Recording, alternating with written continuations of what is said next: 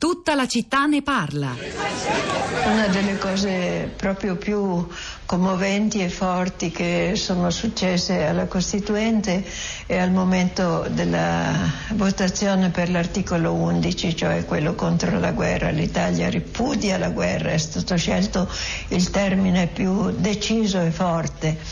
E in quel momento lì tutte le donne che erano lì, 21, siamo scese nell'emiciclo e ci siamo strette la mano tutte insieme, eravamo una catena.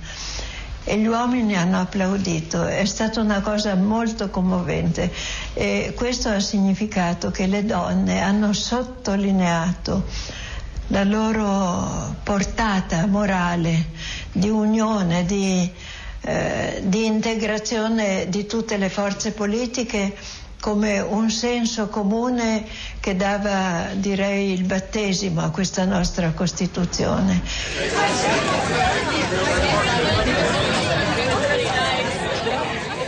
Era la voce di Teresa Mattei, partigiana, che mm, partecipò alla, alla Costituente, all'Assemblea Costituente, nelle sue parole il racconto di questo momento molto emozionante dell'approvazione dell'articolo 11, quando tenendosi per mano le donne scendono nell'emiciclo, gli uomini applaudono l'importanza di questo momento, la bellezza della sua voce.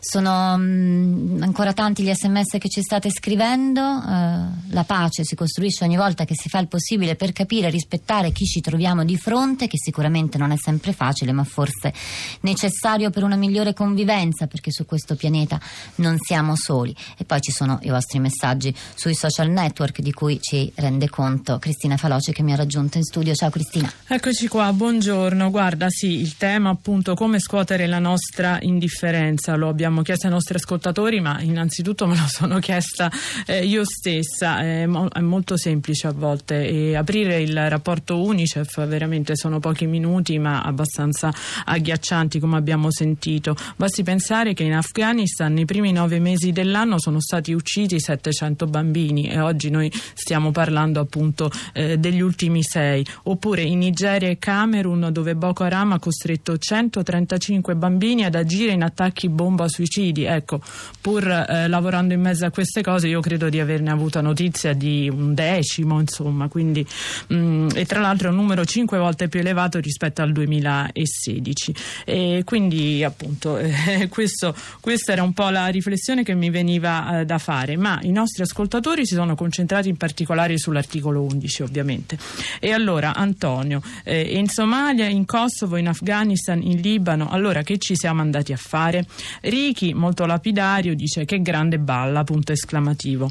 E Carlo eh, scrive, buongiorno, a me pare preoccupante che un commentatore e giornalista da una radio pubblica eh, si riferisce al nostro Alberto Chiara di prima pagina di questi giorni, possa tranquillamente ammettere che molti degli interventi dell'esercito italiano in paesi stranieri si giustificano solo per un aspetto squisitamente eh, formale, foglia di fico, lasciando intendere che sostanzialmente interveniamo come parte in una guerra, per cui si viola l'articolo 11 della Costituzione. Questo mio intervento non va letto come un rimprovero alla sua onestà intellettuale, ma vorrebbe aiutare a disvelare la politica guerrafondaia messa in atto da tanti eh, governi italiani. Un modo di fare che rileva quanto la politica sostanziale, non, mh, mm, non solo sulle questioni della difesa e della guerra, ma soprattutto con le politiche asociali, nei fatti ha ostacolato e contraddetto il progetto di società disegnato dai costituenti nei primi 12 articoli della Carta. E mi piace ricordarlo oggi, 70 anni eh, dopo, mentre si dipinge, secondo lui, con retorica la potenza e la forza della nostra Costituzione.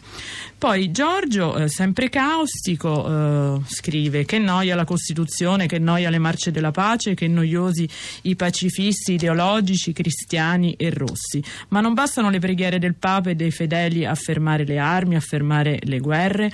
O è più vero che anche i credenti, diciamo i pacifisti, non ci credono più e effettivamente questa è un'ottima eh, provocazione. E Nino sottolinea che il problema è politico, invece Spartaco rileva il ruolo eh, dei media, anche di quanto siano eh, fuorvianti a volte le, le, le, notizie, insomma come ci si concentra sulle notizie, cita, e cita il caso di, dell'intervista del principe Harry all'ex presidente Obama che secondo lui ha anche in questo senso delle notevoli responsabilità.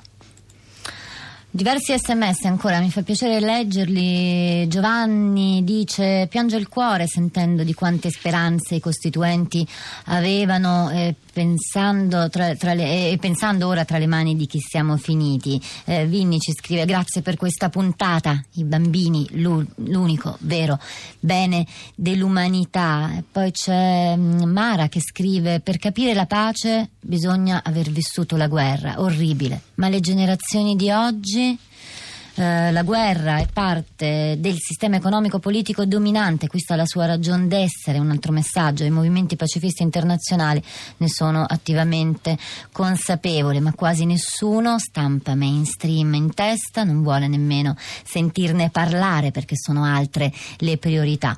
Cristina, torno da te. Allora, su Twitter Enrico riprende la frase del nostro ospite Emanuele Giordana che eh, ha detto appunto siamo anestetizzati e per scuoterci, per stupirci ci serve l'immagine del corpo di un bimbo riverso eh, sulla spiaggia. Ovviamente allega la foto di Aylan di cui avete parlato. Eh, poi si può segnalare l'articolo di Alberto Negri, vi spiego perché non si vincerà mai la guerra in Afghanistan, mentre Paola segnala il pezzo di Umberto De Giovanni Angeli sul portale Italy, scritto con la Y la, come prima lettera e la I come ultima, una rivista online diretta da Guido eh, Moltero. Questo pezzo è dedicato ai bambini dello Yemen, che fare per non dimenticarli. È interessante che se uno cerca la parola guerra e guerre, spesso eh, l'hashtag viene associato a dimenticata o dimenticate, quasi fosse un riflesso eh, condizionato ai noi. E il, la sintesi è la guerra in Yemen sfortunatamente è diventata proprio una guerra guerra contro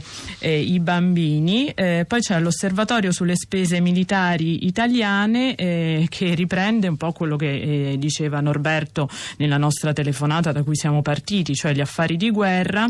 Eh, su Micromega c'è un approfondimento, riparte la corsa agli armamenti. Il fatturato dell'industria militare torna a crescere gra- grazie alla ripresa della corsa globale agli armamenti.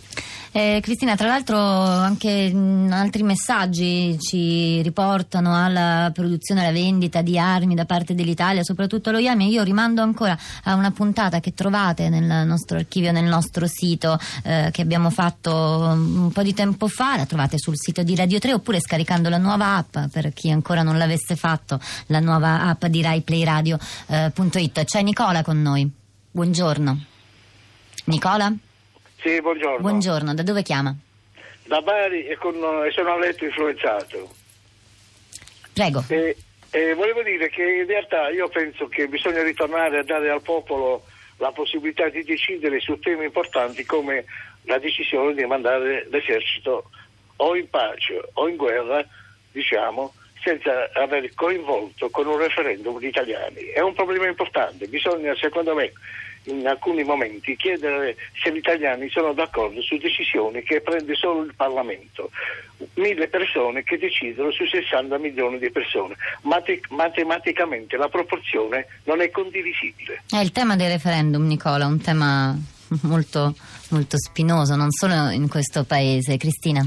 Allora, torniamo agli strumenti di pace. Quest'estate ho avuto la fortuna di visitare un piccolo museo, quello dell'infanzia di guerra di Sarajevo, che ha appena vinto il Museum Prize 2018 del Consiglio d'Europa. Un nato quest'anno da un'idea di un bambino ai tempi dei quattro anni di assedio, una raccolta di oggetti molto esplicita e molto forte per l'indifferenza. Vi salutiamo di corsa, non vi facciamo nemmeno gli auguri di buon anno perché potete continuare a seguire i programmi di Radio 3. Ora c'è Radio Tremondo, Giulia De Luca ci porta in Africa con uh, l'audio doc ragazzi dell'Africa Valley e noi siamo di nuovo qui lunedì primo gennaio alle 10 con un nuovo anno con tutta la città ne parla.